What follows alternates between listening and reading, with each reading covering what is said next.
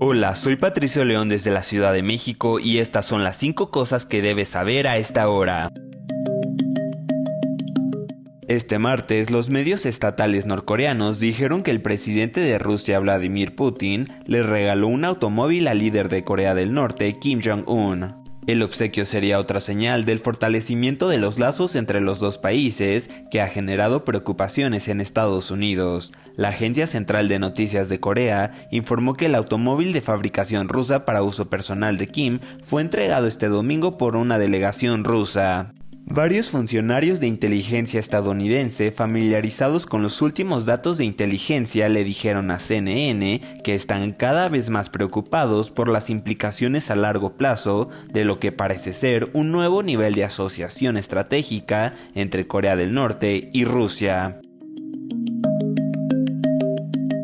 El equipo jurídico de Julian Assange volvió este martes al Tribunal Supremo en Londres para luchar por lo que podría convertirse en su último intento de evitar su extradición a Estados Unidos, donde enfrentaría la cadena perpetua si es condenado por cargos de espionaje. Tras años de lucha, al fundador de Wikileaks de 52 años solo le queda la vía legal de la justicia británica, y ahora únicamente dos jueces del Tribunal Superior del Reino Unido se interponen entre él y un posible traslado al otro lado del Atlántico. La audiencia, de dos días de duración, examinará si se debe conceder al asediado australiano permiso para apelar la decisión de extradición de 2022 adoptada por la exministra del Interior británica Priti Patel. Assange es reclamado por la justicia estadounidense por 18 cargos penales relacionados con la difusión por parte de su organización de material clasificado y claves diplomáticos en 2010 y 2011.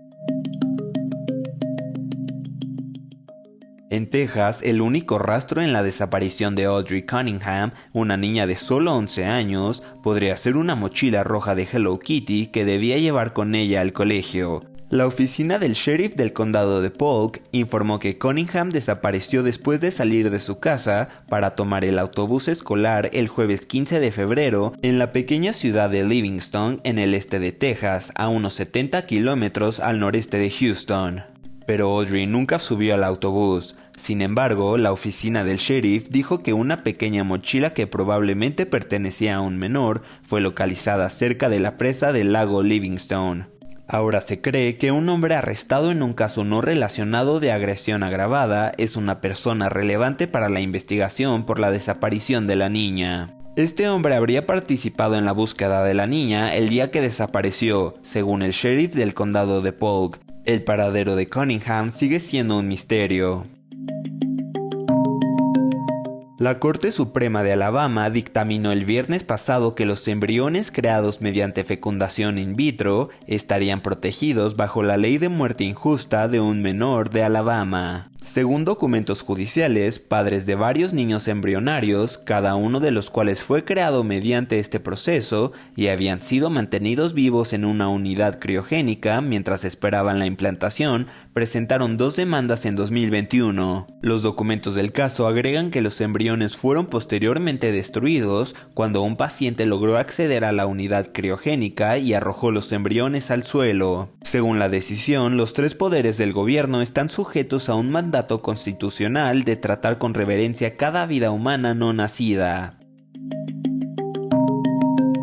El equipo de fútbol Bayern Múnich anunció en la red social X que el exjugador Andreas Breme falleció este martes a los 63 años. El defensa anotó el gol con el que Alemania le ganó a Argentina en la final del Mundial de 1990. No se informó la causa de la muerte. El jugador cosechó grandes éxitos tanto en su club como a nivel internacional, pero entró en el recuerdo del fútbol global cuando marcó el penalti en el minuto 85 contra Argentina en el Estadio Olímpico de Roma y sentenció la victoria por 1 a 0 de Alemania Occidental para ganar su tercera Copa del Mundo. Ese mismo año se formó una selección alemana de fútbol unificada tras la reunificación del país.